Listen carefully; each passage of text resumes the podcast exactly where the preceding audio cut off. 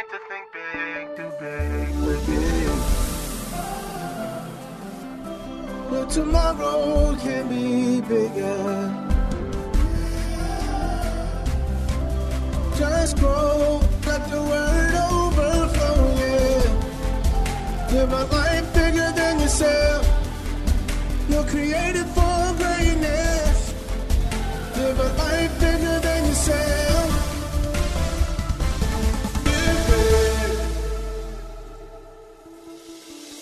are listening to the Live Big broadcast with Derek Grier. Today, we will hear a classic message that we believe will be a blessing to you.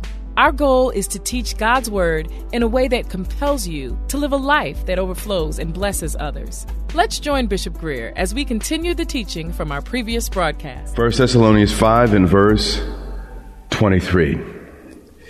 Now may the God of peace himself sanctify you what? Completely. And the next clause, he details exactly what completely is by outlining the entire human makeup. He says, and may your whole spirit, soul, and what? Body. Scripture teaches in this one in particular that we are made of three parts and God wants to affect all three parts of us. Let's now go to Hebrews 4 and 12. We studied this verse also last week. Says, For the word of God is living and powerful and sharper than any two-edged sword, piecing even to it goes on to say some things.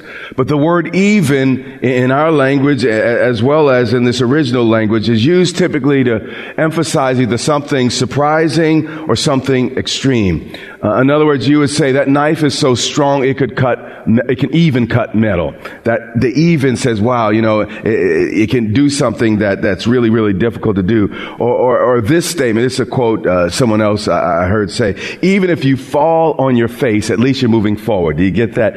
Even means, you know, it speaks of something surprising or extreme, that even a fall on your face can be a move forward if you do it in God. It says, piercing, piercing even to the division of soul and what? Spirit. And what we discovered last week, if our soul and spirits were identical, they couldn't be divided into two different and distinct things. Then it goes on, and of joints and what? Marrow. And we discovered that as the uh, bone encases the marrow, our souls are encased by our spirit. And he continues, and is a discerner of the thoughts and intents of the heart. And what he's saying here is, as, as, as only God knows, you know, our motives behind our deeds, only God's word can rightly uh, distinguish our eternal, internal uh, makeup. Lastly, we reviewed 1 Corinthians 6 and 19. Let's take a look. Paul says, by the Holy Spirit, or do you not know that your body is the temple of who? The Holy Spirit. Scripture, Paul in particular, makes a direct correlation between the temple and us. So somehow we're similar. And then we discovered when we studied that the temple was divided into three distinct places. The outer court or the outside court, the inner court, and the holies of holies. Likewise, we consist of spirit, soul, and what? Body. Today we're going to focus on uh, what the spirit and what the soul consists of or what they're comprised of. Let's begin in Matthew 26, Matthew 26, beginning with verse 36. Then Jesus came with them to a place called Gethsemane. And he said to the disciples, sit here while I go and pray over there. And he took with him Peter and the two sons of Zebedee, and he began to be what? Sorrowful. How many of us in this room know sorrow is an emotion? So what is he feeling? Emotions. And it continues and says he was deeply what? Distress. The distress spoken of here is, is mental discomfort. I want you to imagine if you were Jesus, you were, you were there and you were mentally processing the worst thing that could ever happen to a human being was about to happen to you just a few hours uh, from that moment. And imagine the distress that that would bring upon your soul. Then he said to them, watch this, my what? Soul, my what? Soul, my what? My soul. His soul was the focus of everything uh, over the next eight verses that he was about to say. He said, my soul. So we're about to discover what's in Jesus' soul. He said, my soul is exceedingly sorrowful, even a what? death. His human mind was imagining what was about to happen. His emotions felt the pain. So what we see here is that his soul was obviously comprised of his, his, his, his emotions and his mind. Because he's talking about his what? Soul. Let's continue. Then he said to his disciples, watch and pray lest you enter into temptation. That's an hour message on its own, but let's keep moving. Watch what he does. The spirit is indeed willing. He's about to divide, divide his disciples up actually into two categories as well. The spirit is indeed willing, but the flesh is what? Weak. The point is your body can want to do things that your spirit doesn't want to do. Do you hear me? There can sometimes be a battle on the inside of you. And if you don't know the difference between your spirit and body, you think what your body wants is really you. And there's some wrong appetites in your body, and some people are calling themselves, labeling themselves, and defining themselves by those wrong appetites. In fact, it's against the law to criticize them for it. That's wrong. You are spirit and body. And by the way, how many know that some appetites are acquired? That's right. Yes. There were some things at first taste I didn't like. The more, but, but the more I tasted them, all of a sudden the desire began to build. So having the desire doesn't mean you are what you think you might be. I, I just said some things there. Let's go to Mark, Mark chapter 14 and verse 35, because Mark gives us some more details that Luke uh, it just wasn't pertinent to what he was saying for him to add. So, so let's, same narrative, but let's, let's look. Remember, the focus is Jesus is praying help for his soul. Said, my soul, he cries out, my soul. 1435, he went a little further and fell on the ground. You got to learn to go further and push yourself past uh, th- those moments when your soul's crying out and you, you, you just feel that you can't handle it. And fell on the ground and he prayed that if it were possible, that this hour might pass from him. Jesus was 100% God, but he was also 100% man.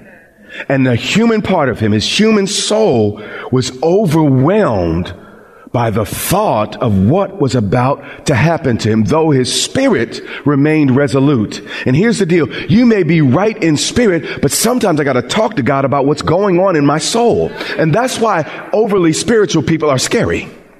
They just act like they're always okay. You are not always okay. Sometimes you got to talk to God about what's happening in your soul. Jesus, the perfect man, talked to God about some things that were trying to go wrong in his soul. And that conversation kept him on the right course. And he said, Abba, Father, aren't you glad you have a daddy you could talk to when you're struggling? All things are possible for you. Daddy, you can do anything. I'm hurting now. Help me. Take this cup away from me. He said, why would Jesus, any sane person wouldn't want to go to a cross? Any person with half wit wouldn't want to live a moment outside the presence of, of a loving God. So he needed his soul to be comforted. He needed ministry. And actually, in other translations, said an angel came. But in this moment, the Father assured him, He said, Jesus, I know what you're feeling. I know what you're thinking. I know what you're imagining. But hey, Jesus, there's no other way to save humanity except by the cross. I know that I'm God, but that's the way I designed. And Jesus, I need you to, to, to, to strengthen yourself and wrap your mind around the fact this is the course I have chosen for humanity's redemption. So he said, nevertheless, his spirit prevailed. And your spirit has to learn how to prevail over the soul. There was a deeper part of him that was stronger than even his soul. And he dug in deep. Nevertheless, not what I what will. Notice the introduction of the word will. He was pouring out his soul to whom? God. He already spoke about his mind and his what? Emotions. But now he adds the third part of his soul, his will. He said, nevertheless, not what I will, but what you will. We could look at a dozen scriptures today, but we won't. But this is how we know that the soul is comprised of the, the mind, the will, and emotions. Because as Jesus poured out his soul, all three of these areas were expressed and detailed and, and, and discussed. But we, we, we're going to move on from here and we're going to skip into the Spirit. And we'll circle back around in a few weeks. But uh, let's move to Hebrews chapter 12 and verse 9. Anybody learning?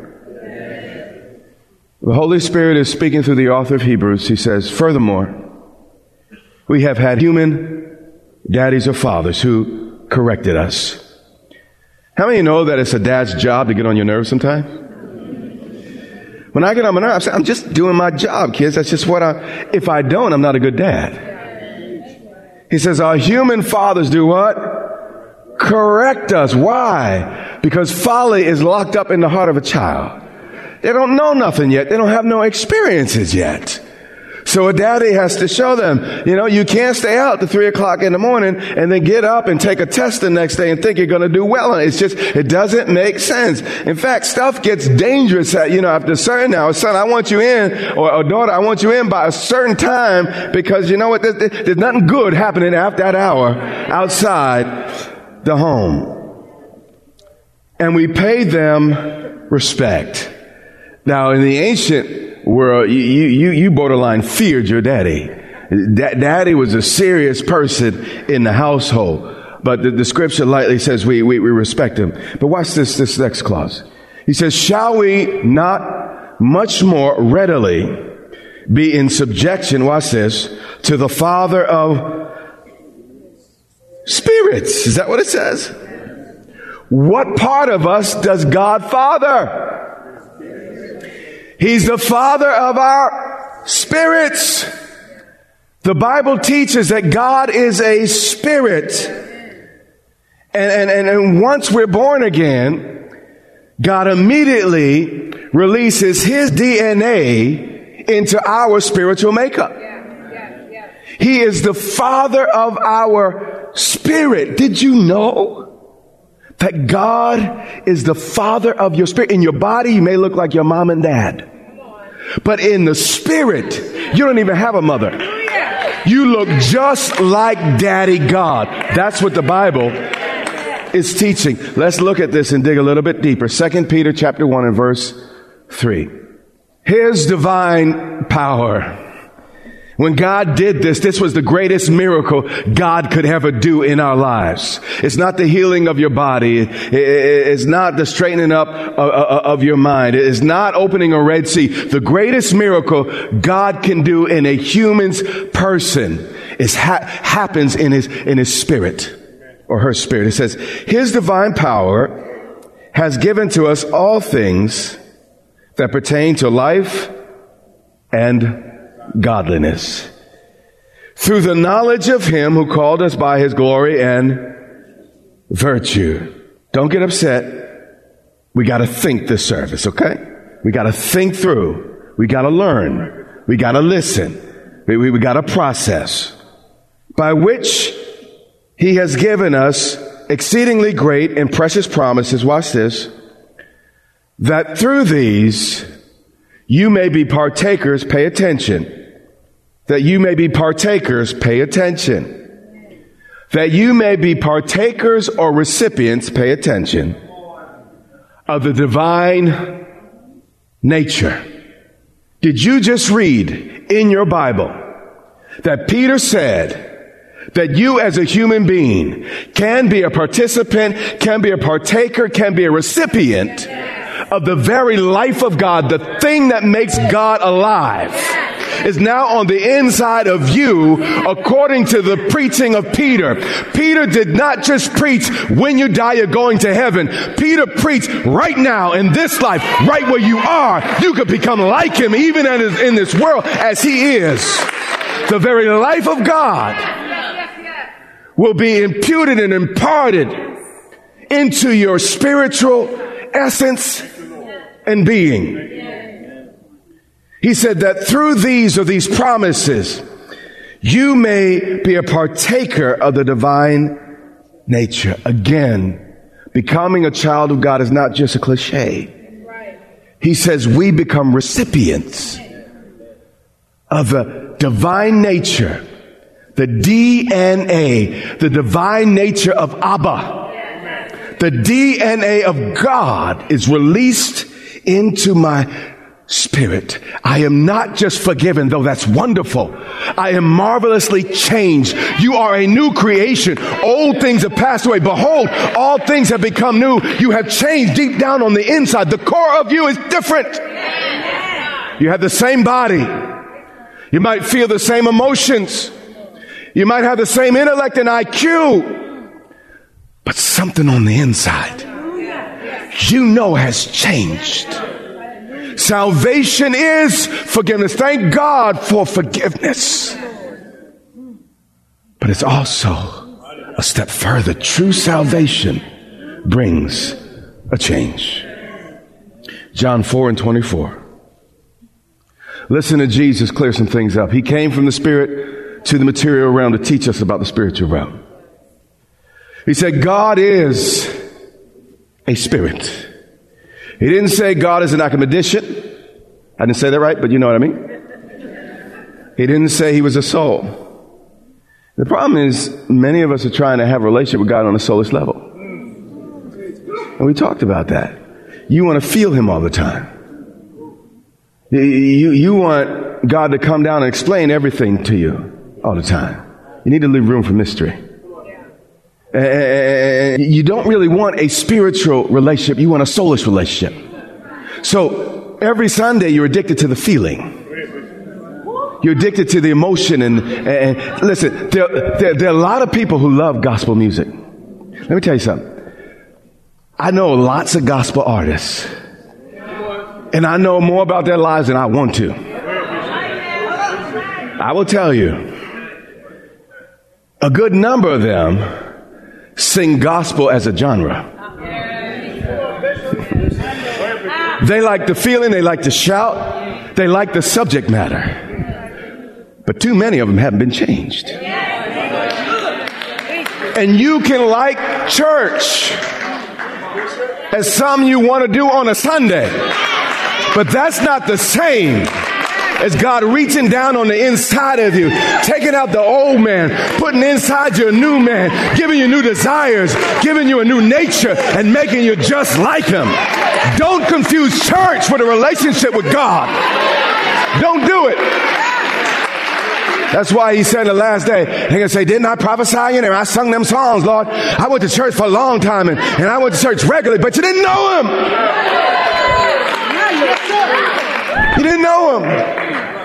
You, you, you liked church, but you didn't know Jesus. And that's what we have to be careful of.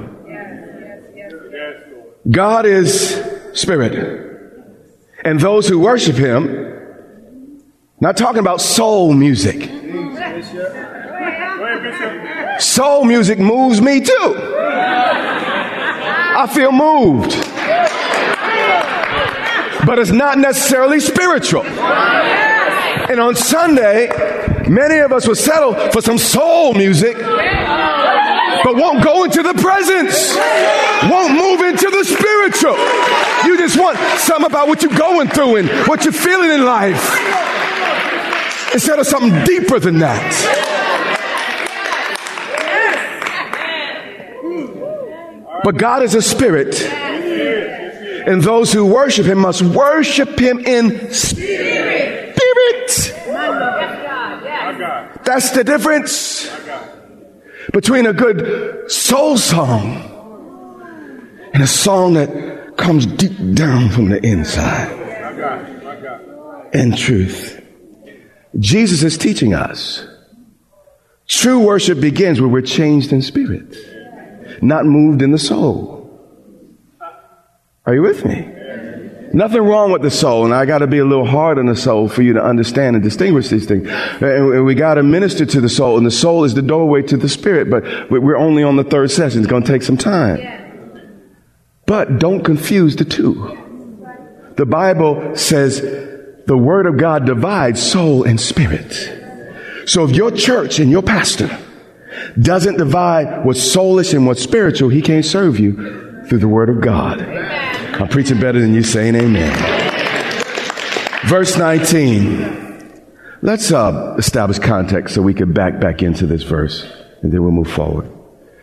The woman said to him, this was the Samaritan woman he met at the well. And uh, he, she, she said, Sir, I perceive that you are a prophet. You better believe it. He just supernaturally told her all the lovers she had had up to this point in her life. You know, imagine someone walk up to you and, and, and, you know, you at some, I don't know, some, some bar grill somewhere and they walk up to you. His name was Danny. His name was Greg and, and all those names start to mean something to you. And then he said, listen, baby, I'm, I'm not here to condemn you. There is a better way. This is the way Jesus approached this thing with, the, with this, this, this woman.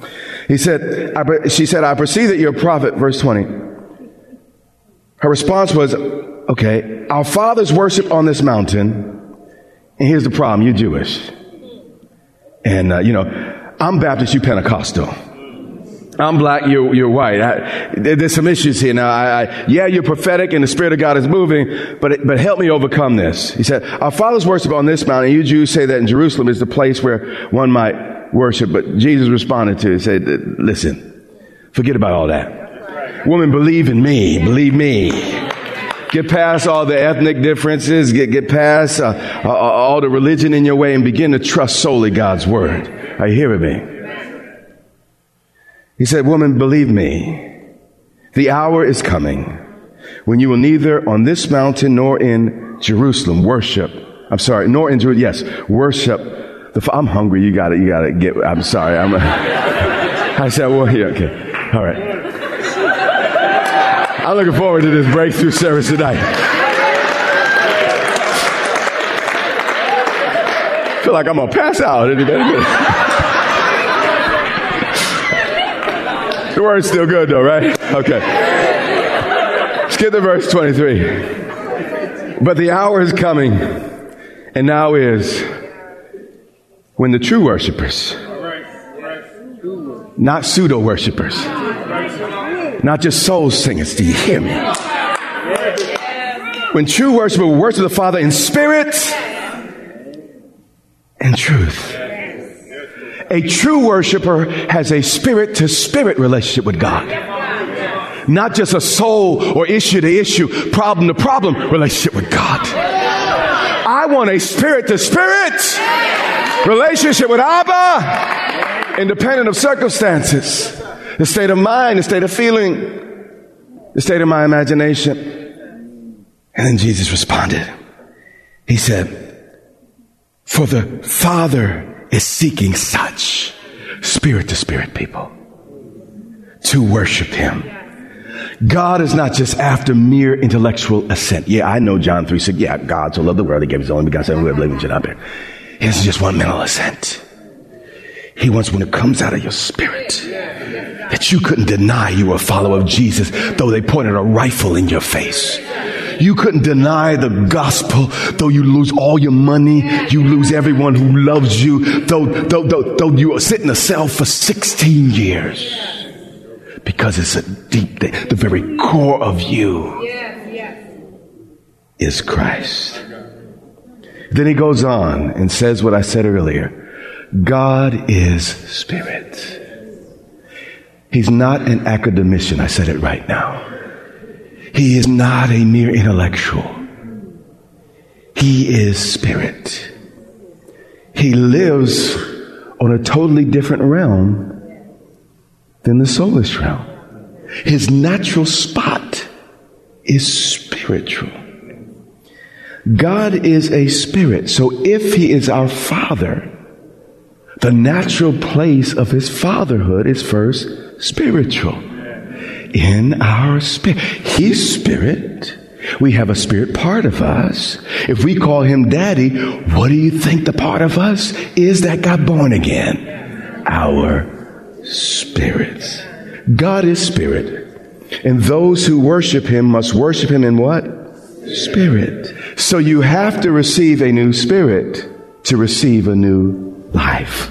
This has been a classic edition of the Live Big broadcast with Derek Grier, pastor of Grace Church in Dumfries, Virginia. We pray that you join us tomorrow as we continue this teaching.